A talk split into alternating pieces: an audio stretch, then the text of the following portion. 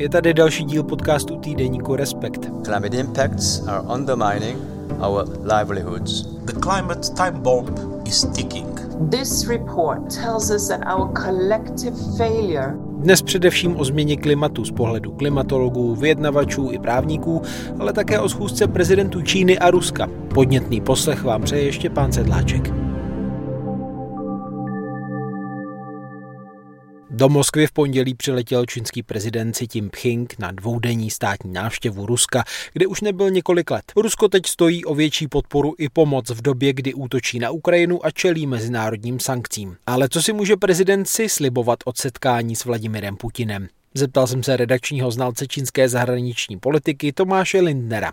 Dlouhodobě jde hlavně o to, že pro Čínu je Rusko vlastně důležitým partnerem v nějak nějaký společný výzvě Americe a americkým pravidlům v mezinárodní politice. To je, myslím, to, o co, co je jako příčinou jejich strategického partnerství, že Rusko má pocit, že na to v podstatě omezuje šíření jeho vlivu ve východní Evropě. Čína s tím souhlasí a sama říká, že Amerika omezuje šíření jeho vlivu ve východní, v jeho východní Asii. Takže tenhle ten společný odpor proti západním aliancím, proti nějakým jako pravidlům mezinárodního řádu, který ta, za kterýma Amerika stojí, je to, co je spojuje strategicky. A teď ještě z nějakého krátkodobějšího horizontu myslím, že je docela důležitý, že v minulým roce vlastně hodně stoupla závislost uh, Ruska a Putina na Číně a Xi Jinpingovi. Takže z pohledu Číny je vlastně docela výhodný živit tuhle alianci dost nerovnoměrných partnerů, kdy kdy opravdu Putin závisí na Číně. To se promítá samozřejmě do toho, že že stoupla i v minulém roce prostě vývoz eh, nějakých surovin z Ruska eh, do Číny za pro Čínu jako výhodných cen a tak dále. Tohle dlouhodobě je samozřejmě výhodný mít takového velkého surovinově bohatého vazala. A co se v rámci té schůzky podle tebe vyplatí sledovat? Myslíš, že budou jednat o možných dodávkách zbraní pro Rusko, před nimiž před časem varovali jak šéf americké diplomacie, tak CIA? Hmm, já jsem skeptický v tom smyslu, že pokud to tématem schůzky bude, tak pochybuju, že se, že se o tom dozvíme. Stejně tak vlastně někteří lidé, analytici mají vkládat jako jistý naděje v to, že si třeba Putinovi i řekne nějaký limity čínského partnerství nebo čínské podpory, ale pokud se to stane, tak se to, myslím, taky nedozvíme. Eh, že vlastně si vzpomínám naposled, eh, když se oba prezidenti potkali eh, v loni na podzim, tak jako rozbor toho, k čemu při tom setkání došli, dost připomínalo tu kremlologii z 80. let, kdy prostě podle, kdy, kdy se analytici snaží z konkrétního slovíčkaření, z naprostých jako detailů vytáhnout, jaký signál to dané setkání nebo to daná slova měla, měla dát jako světu. A myslím, že to je docela uh, jako beznadějný, uh, že, že se to prostě je hrozně těžké zvenku jako je prokouknout. A proto já osobně se asi nebudu zas tak moc koukat a moc neočekávám od nějakých uh, oficiálních prohlášení. Tam bude prostě spousta takové jako diplomatické, myslím, málo říkající omáčky. A přijde mi, že opravdu v podstatné je sledovat, co se opravdu jako reálně děje, co za těmi slovy o prohlubujícím se přátelství uh, opravdu reálně jako je. A teď konkrétně Máme nějaké konkrétní důkazy o tom, že Čína eh, posílá zbraně Rusku. Máme nějaké konkrétní důkazy o tom, že Čína jakoby ve velkém systematicky máhá Rusku obcházet eh, mezinárodní sankce, nebo ne. Takže já vlastně nevím, jestli je to, myslím si, že je to správný přístup, ale kdo ví, že já vlastně při psaní o rusko-čínských stazích eh, ohledně války na Ukrajině se tolik nekoukám na tahle jako oficiální prohlášení a spíš se snažím třeba rozhovory s nějakými finančními znalci nebo se specialisty na vztahy těchto dvou zemí zjistit, co se děje v tom reálu, v té reálné pomoci. Jak by taková podpora ze strany Číny mohla vypadat? Myslíš, že bude přímočará nebo přes nějaké prostředníky? Já myslím, že není přímočará, že je spíš, uh, spíš uh, přijde hezký takový jeden termín, který některý, některý odborníci používají a to je pro ruská neutralita. Jo? To je v zásadě čínská, čínská pozice, jo? kdy na jednu stranu opravdu jde vidět, že v, ať už v propagandě vzhledem k čínskému publiku, tak v propagandě k mezinárodní publiku skrz prohlášení diplomatů Čína v podstatě přijímá ten ruský narrativ a to, že válka je výsledek rozšiřování NATO, amerického tlaku a že ruský medvěd se musel bránit a, a proto seknul po Ukrajině. Ale zase v reálu, když sledujeme Eh, co se děje, tak žádné jako systematické obcházení uh, sankcí nebo nabourávání sankčního režimu Čína nedělá, protože sama se nechce stát terčem sekundárních amerických sankcí, protože hodně závisí na mezinárodním finančním systému a, tedy, a nechce se vyloženě nechat manévrovat do toho, že bude pevným spojencem uh, Ruska v boji proti západu v podstatě. Čína se spíš snaží vlastně přesvědčit třeba Evropany o tom, že opravdu je neutrální a že může v budoucnu hrát nějakou roli při vyjednávání míru mezi Ukrajinou a, a Ruskem. A taky se očekává, že třeba v příštích týdnech by si Jinping mohl poprvé zavolat uh, i prezidentu Zelenskému a, a, a mluvit s ním.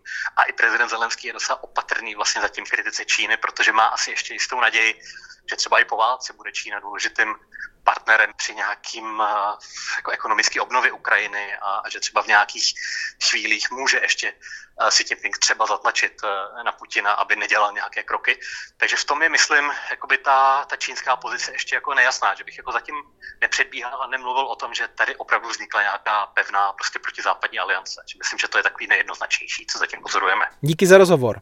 Díky, díky. Mějte se. Tak to byl Tomáš Lindner ke schůzce prezidentů Číny a Ruska. Jsou to přitom zhoršující se bezpečnostní situace, válka v Evropě, související zbrojení i napjaté vztahy mezi státy, které patří k největším světovým producentům skleníkových plynů, co odvádí pozornost, energii i zdroje od řešení bezprecedentní výzvy pro celou planetu v podobě klimatické krize. The climate time bomb is ticking. But today's IPCC report is a how to guide to defuse the climate time bomb. It is a survival guide for humanity. As it shows, the 1.5 degree limit is achievable, but it will take a quantum leap in climate action. This report is a clarion call to massively fast track climate efforts by every country and every sector and on every time frame. Lidská činnost, především prostřednictvím emisí skleníkových plynů, jednoznačně způsobila globální oteplování. Změna klimatu ohrožuje blahobyt lidí a zdraví celé planety. Příležitost zajistit pro všechny obyvatelnou a udržitelnou budoucnost se rychle uzavírá. Rozhodnutí a opatření prováděná v tomto desetiletí budou mít dopady nyní a po tisíce let. Rychlé a rozsáhlé změny ve všech odvětvích a systémech jsou nezbytné k dosažení hlubokého pokroku a trvalého snížení emisí a zajištění životaschopné a udržitelné budoucnosti pro všechny. Ocitoval jsem jen několik varovných věd z nové zprávy mezivládního panelu pro změnu klimatu při OSN, který je znám také pod anglickou zkratkou IPCC. Přesněji z jejího 630-stránkového souhrnu pro politiky ze závěrečné syntézy zatím poslední v pořadí šesté hodnotící zprávy. Shrnuje poznatky o probíhající změně klimatu i cestách, jak s ní bojovat z pohledu dostupných recenzovaných vědeckých studií. Já vím, možná si říkáte, že něco podobného už jste slyšeli a četli a nejednou. Od 90. let zmíněný klimatický panel při OSN díky vědcům vypracoval pro vlády mnoho tisíc stran v celkem šesti hodnotících a řadě zvláštních zpráv, v nich s čím dál větší přesností i urgencí upozorňuje, že teplota rychle roste spolu s emisemi skleníkových plynů a času není na zbyt. V sásce je ohrožení mnoha ekosystémů, celých druhů a celoplanetárních systémů. Od začátku 90. let ovšem lidstvo koncentraci oxidu uhličitého v atmosféře více než zdvojnásobilo a dál vypouští desítky miliard tun jen tohoto skleníkového plynu ročně. A nutno dodat, že lví podíl na tom má bohatší část lidstva. Vědci zároveň upozorňují, že i tak ještě není vše ztraceno a lze se vyhnout skutečně extrémnímu oteplení, pokud budeme postupovat opravdu rychle a v rámci několika desetiletí se zbavíme závislosti na spalování fosilních paliv a přehodnotíme svůj vztah k půdě, lesům, oceánům a dalším sférám přírody. V dnešním podcastu nabídnu krátký pohled a reakce na novou zprávu IPCC v souvislostech z pohledu vybraných tří aktérů. Prvním je klimatolog Radim Tolaš, který byl u schvalování celé hodnotící zprávy 195 státy, co by zástupce Česka u mezivládního panelu pro změnu klimatu při OSN. Tady je jeho výběr několika fakt z nejnovější zprávy. První z nich, koncentrace oxidu uhličitého, je nejvyšší za 2 miliony let a koncentrace metanu a oxidu dusného nejvyšší za 800 tisíc let. Vymírání flory a fauny na planetě je způsobeno růstem extrémně vysokých teplot a s tím souvisejícími hromadnými úhyny na souši i v oceánech. Nejde jen o faunu a floru, ale ve všech regionech má nárůst extrémních veder za následek úmrtnost a nemocnost u lidí. Zavádění adaptačních opatření se významně zlepšilo a zrychlilo v posledním období. Finance směřují hlavně na zmírnění dopadů, na tzv. mitigace. Odhady však ukazují, že je to pro udržení růstu teploty do 2 stupňů Celsia pořád málo. Další rozvoj regionů odolných změnám klimatu je a bude složitější. Tato složitost je dána způsobem našeho rozvoje v minulosti, protože máme zaděláno těmi emisemi na desetiletí dopředu, ale bude se navíc zhoršovat s dalším růstem teploty. Změna klimatu přináší nevratné ztráty biologické rozmanitosti v ekosystémech a u lesů a korálových útesů máme největší jistotu, že tomu tak opravdu je. Rychle se uzavírá prostor pro řešení, ale pořád tam ještě je, to je takový optimistický výstup a rozvoj odolný vůči změně klimatu je stále možný, říká IPCC. Rychlé a trvalé zmírňování dopadů a urychlení adaptačních opatření v tomto desetiletí by snížilo předpokládané ztráty a škody pro lidi i ekosystémy. Adaptace mají řadu pozitivních vedlejších efektů, to se málo připomíná, jako například zlepšení zemědělské produktivity, zlepšení zdraví, zvýšení potravinové bezpečnosti nebo zachování biologické rozmanitosti. Možnosti adaptace a mitigace se v regionech různí. Poslední poznámka s velmi vysokou spolehlivostí. Existují účinné možnosti adaptace, které chrání lidské zdraví, včetně posílení programu veřejného zdraví, zvýšení odolnosti zdravotnických systémů, zlepšení zdraví ekosystému, zlepšení přístupu k pitné vodě, zvýšení odolnosti před povodněmi, zlepšení systému včasného varování a další. To bylo 11 bodů, které v té předložené zprávě, jak jsem řekl na začátku, mají uvedeno, že IPCC a vědci jsou si velmi jistí, že k těmto situacím opravdu dojde, po případě ta analýza je podpořena tak hluboce, že ta jistota je téměř stoprocentní.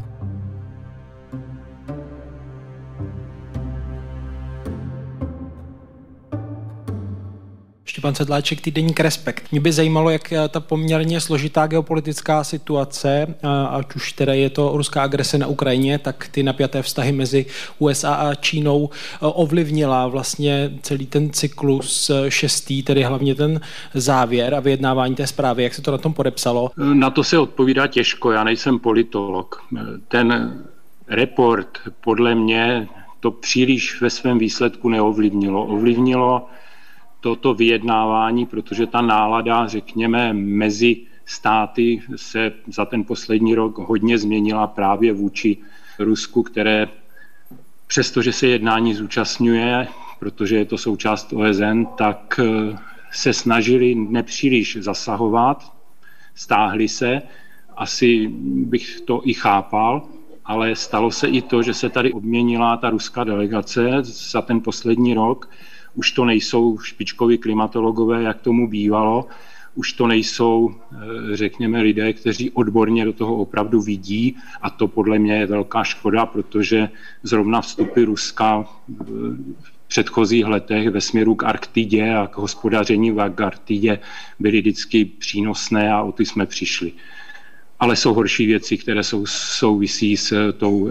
s tou eh, agresí na Ukrajině, takže to je jenom takový povzdech, ale myslím si, že ve výsledku to ten report neovlivnilo, spíš to ovlivnilo náladu těch vyjednavačů. Uvedl Radim Tolaš z Českého hydrometeorologického ústavu, který vystoupil na konferenci organizované Pražským centrem OSN, Karlovou univerzitou, klimatickou koalicí, Akademií věd a učenou společností České republiky právě k příležitosti vydání zprávy IPCC. Přítomen byl také Pavel Zámyslický, ředitel odboru energetiky a ochrany klimatu na Ministerstvu životního prostředí, který za Česko vyjednává na mezinárodních klimatických jednáních. Jak podle něj snahu společně řešit klimatickou krizi komplikuje vyhrocená geopolitika a co říká na novou zprávu? Pohled, jak ovlivnila, ovlivnila válka na Ukrajině a vůbec ta geopolitická změna vyjednávání v rámci eh, UNFCCC, tam určitě negativně, poněvadž eh, nejde tak úplně o Rusko, tam bych souhlasil s Radimem Tolašem, že Rusko je spíše jakoby v pozadí stažené a nějak jako moc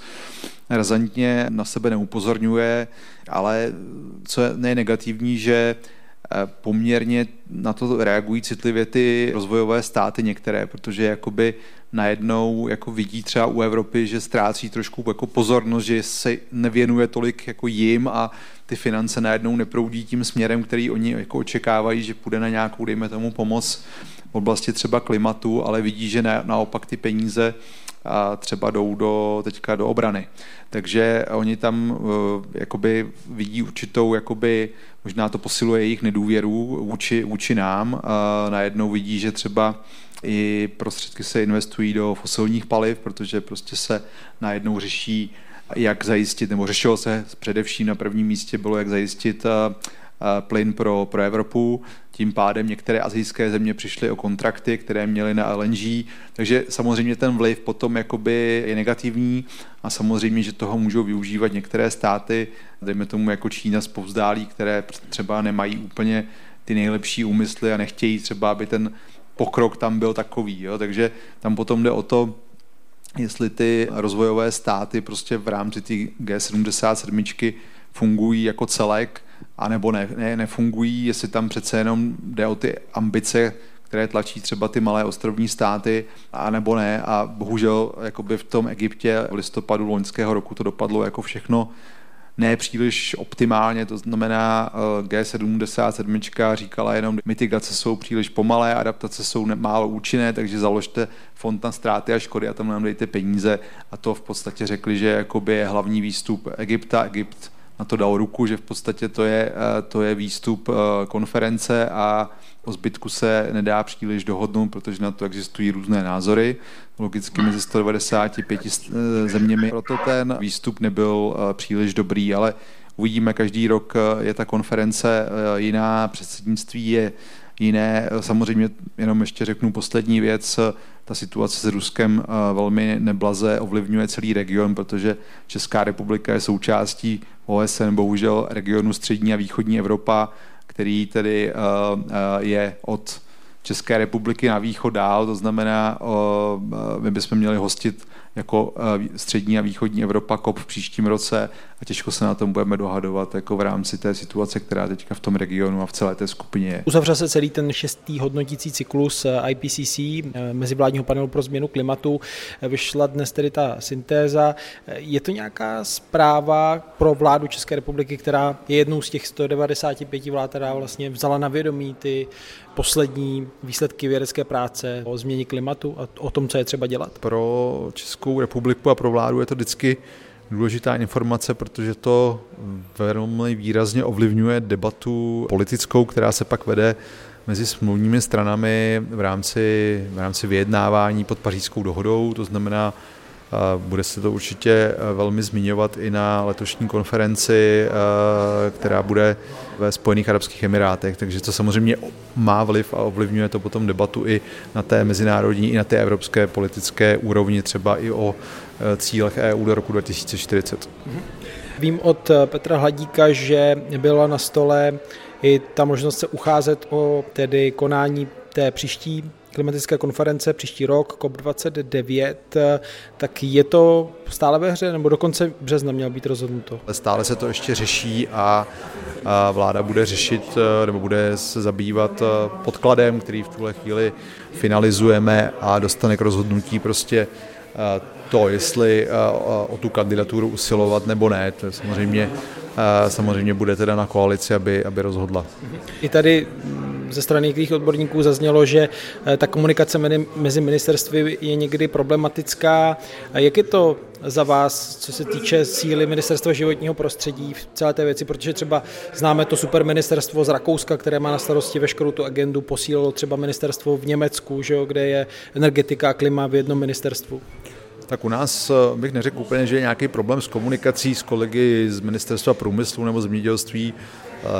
Komunikujeme běžně na nějaké denní bázi, takže možná je to spíše o, o tom, že každé to ministerstvo skutečně má nějakého jiného ministra, občas tam jsou nějaké drobné překážky, co se týká vytváření různých strategií a plánů a jejich, jejich přípravy, ale neřekl bych, že by to byl úplně nějaký jako zásadní problém. Teďka bude důležitá samozřejmě příprava toho nového vnitrostátního energeticko-klimatického plánu, kde je potřeba, aby spolupracovali skutečně všichni, všechny ministerstva, všechny rezorty a podle toho budeme asi hodnotit, jak se to povedlo nebo nepovedlo. A poslední věc, co se týče těch motorů, omezení tedy motorů se spalovacím automobilů se spalovacím motorem po roce 2035, tak tam, jestli to správně čtu, tak došlo k nějakému úkroku zpět ze strany i Česka, třeba Německa dalších zemí, že teda se zvažuje, že by se to mělo posunout?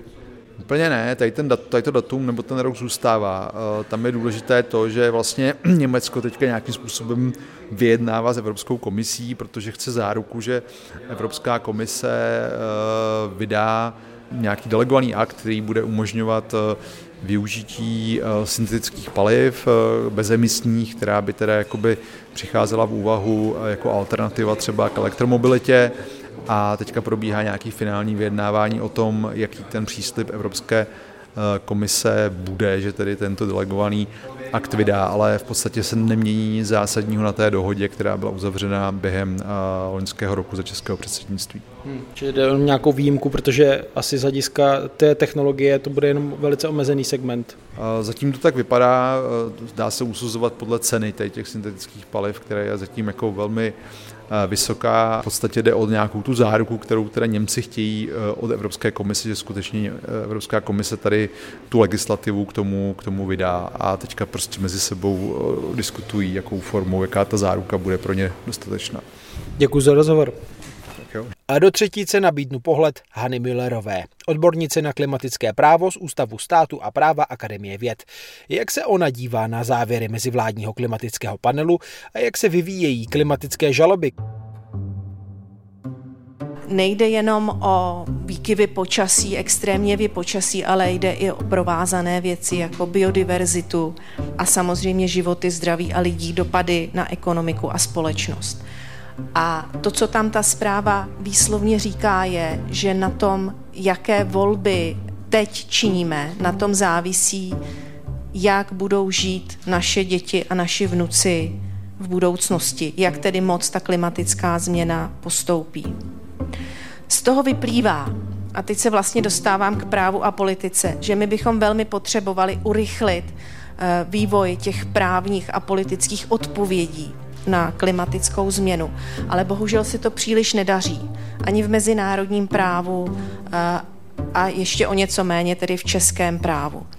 Eh, když se podíváme na to, jaké odpovědi dosud státy světově přijali, říkají jim závazky nebo sliby, pledges, tak ty ve svém celku vlastně nestačí na to, aby globální oteplení se vešlo do té hranice, na kterou cílíme, 1,5 stupně, respektive 2 stupně Celzia.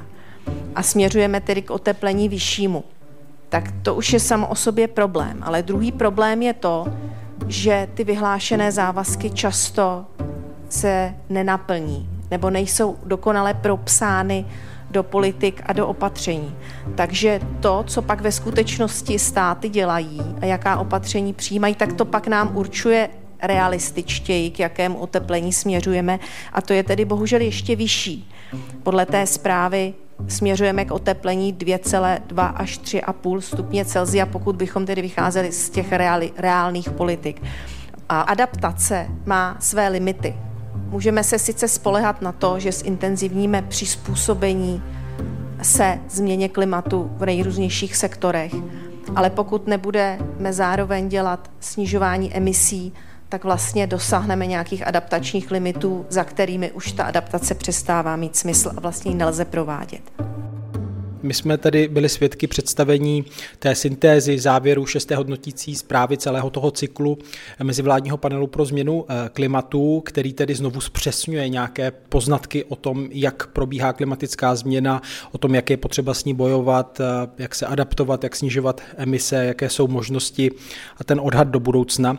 Mě by zajímalo za vás z pohledu právě právní vědkyně, eh, co to je za zprávu pro ty státy, protože připomeňme, to je zpráva,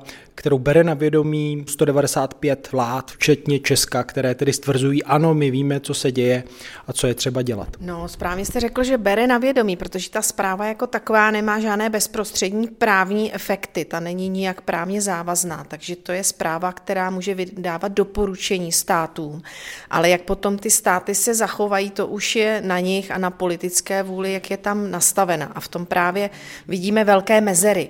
Oni ty zprávy postupně, jak byly vydávány, tak v nich vidíme větší a větší důraz právě nejen na tu vědeckou část, ale pak i na to, co z toho vyplývá pro právo a politiku.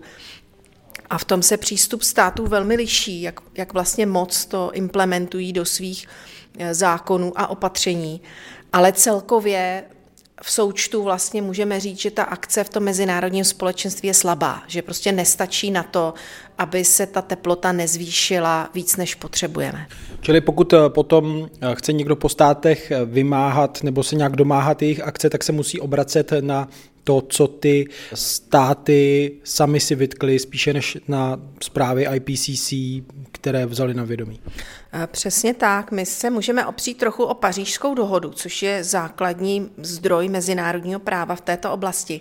Ale ta dohoda sama o sobě jako pramen mezinárodního práva je také velmi slabá, protože neobsahuje žádné sankce, nemá žádné řešení pro státy, které ji nebudou dodržovat. A je to proto, že státy, aby odhlasovali tu dohodu v takovém počtu, tak vlastně nemohli si tam dát nic, co by některé neschválili. Takže to, jakoby, to by bylo neprůchodné. Tak proto je ta pařížská dohoda a její text eh, tak slabý. A z toho důvodu právě spíše se můžeme opřít, co si státy sami zakotvili do svých legislativ. A o to vlastně se i často opírají žalobci, protože teď je takový trend podávat klimatické žaloby. Hmm, to mě právě zajímá. Ono, stát je samozřejmě klíčový aktér, který určuje ty regulace, to právní prostředí a nějakým způsobem eh, vykolíkovává to pole pro další aktéry, hm, soukromý sektor a tak dál.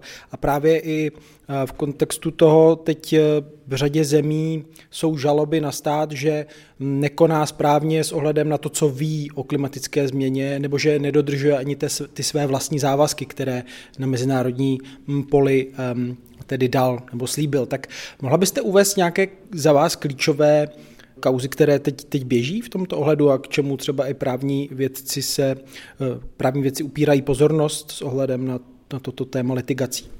Tak pokud se podíváme do Evropy, tak nejčastěji se jako příklad uvádí nizozemský případ Urchenda, eh, který byl úspěšný. Možná také proto byla kolem něj taková pozornost. A byl to právě typově příklad, kdy eh, spolek žaloval vládu, že nekoná dost. Konkrétně šlo o to, že má příliš nízké cíle nebo že snížili své cíle.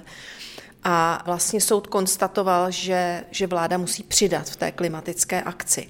A asi jako druhý bych uvedla německý případ, který je zajímavý v tom, že ho rozhodoval přímo německý e, ústavní soud, který vlastně je považován za takový spíše konzervativní, ale v tomto případu vlastně dal z části žalobcům za pravdu. A ten případ Neubauer e, má takovou zajímavou dimenzi, která se týká mezigenerační spravedlnosti. E, protože ten soud vlastně dovodil, že pokud současné generace nečiní dost, nečiní dost rychle a intenzivně pro snižování emisí, tak vlastně to bude na úkor budoucí generací a to je, v tom je velká nespravedlnost. A tudíž, že tedy to současné Německo musí tu svou akci zrychlit a skutečně německá vláda na to zareagovala, takže ty své ambice zvýšila. No a v kontextu Česka také tedy byla podána klimatická žaloba, která tedy uspěla u Městského soudu v Praze, jestli se nepletu, ale nejvyšší správní soud to před několika týdny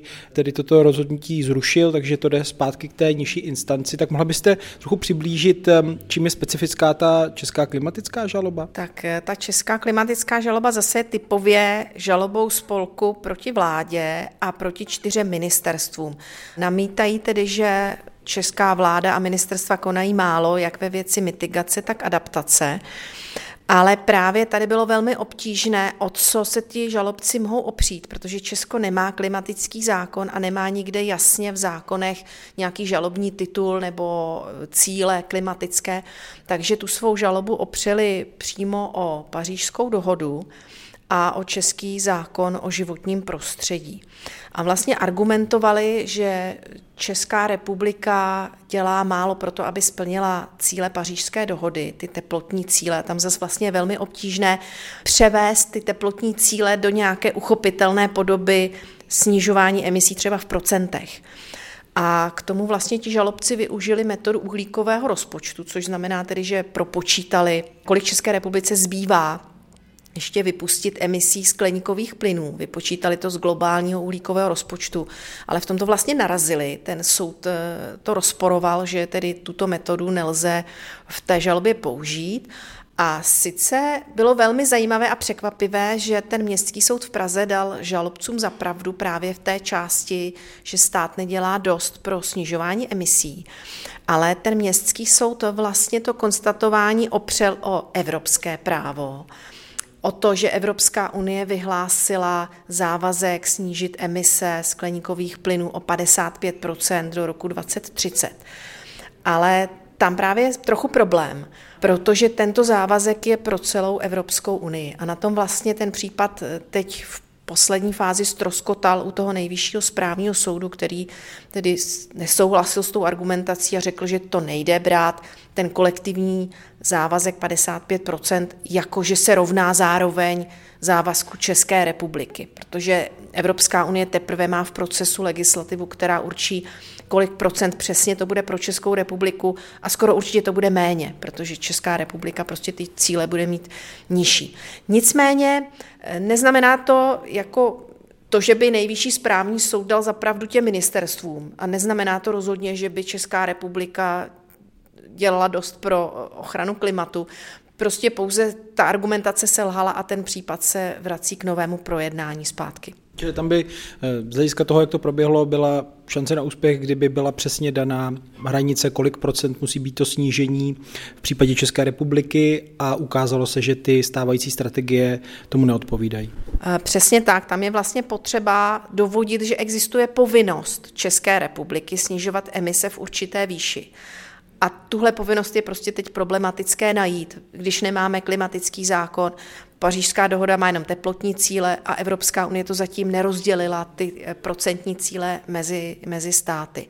Takže nejdřív je potřeba mít takovéhle nějaké číslo a potom vlastně se zkoumá a hodnotí, jestli Česká republika proto dělá dost, aby ten cíl naplnila. A vlastně tenhle ten cíl dosáhnout nějakého snížení emisí samozřejmě trvá v čase. Není možné ho dosáhnout jako okamžitě, takže eh, vlastně spíš se posuzuje si Česká republika nastavila ty opatření a nastavuje ta opatření tak, aby reálně bylo možné do toho roku třeba 2030 eh, toho cíle dosáhnout. Z vašeho pohledu, když tedy teď eh, vyšla ta nová hodnotící eh, zpráva, poslední z šestého cyklu, vy znáte ty závazky České republiky, Evropské unie v rámci mezinárodních dohod, tak dělá Česko dost, nebo jak si stojí? No tak v současné době zatím ještě nedělá dost, dělá velmi málo a to ještě vlastně je dědictví minulé vlády, kdy jsme to velmi kritizovali, že tedy Česká republika je úplný opak toho, co bychom nazvali jako pro, progresivní klimatickou politikou. Skoro až bych řekla, že Česko jako takové nemělo vlastně svou vlastní klimatickou politiku a víceméně přebíralo z Evropské unie to úplně nezbytné a ještě ne úplně rychle. A zároveň je potřeba zdůraznit, že se nemůžeme vymlouvat na argumenty typu, že jsme malá země, eh, protože eh, jednak historické emise České republiky jsou veliké, protože Česká republika patří prostě k rozvinutým státům a potom, když se podíváme na emise takzvaně na hlavu přepočtené, tak ty jsou zase mm, jedny z nejvyšších v Evropě.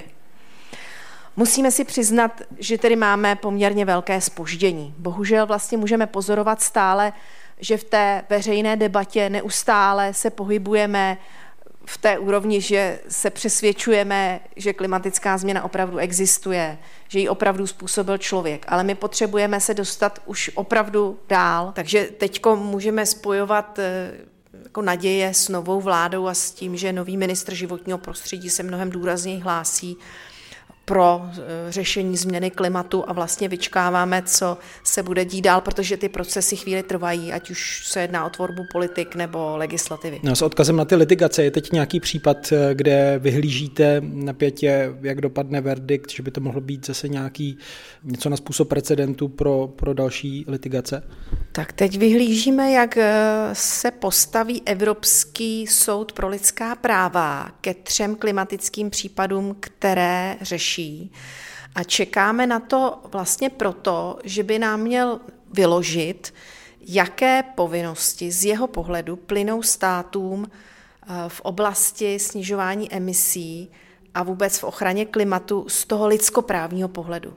Protože ta problematika ochrany klimatu se dá velmi dobře propojit s ochranou lidských práv, protože vidíme, že nedostatečná ochrana klimatu prostě vede a povede k zásahům do lidských práv. Takže teď ty tři případy by měly poprvé nějak se řešit na konci března. A vlastně na to i se odkázal nejvyšší správní soud v tom českém případě, že vlastně čekáme na tu interpretaci, co se tam objeví. Protože tenhle verdikt by potom mohl mít dopady i na české právní prostředí, na ty případy tady? Určitě na to může mít dopad, protože Evropský soud pro lidská práva má prostě vysokou autoritu a pokud vydá nějaký výklad ohledně těch lidskoprávních dimenzí této věci, tak to bude mít určitě účinky i u nás.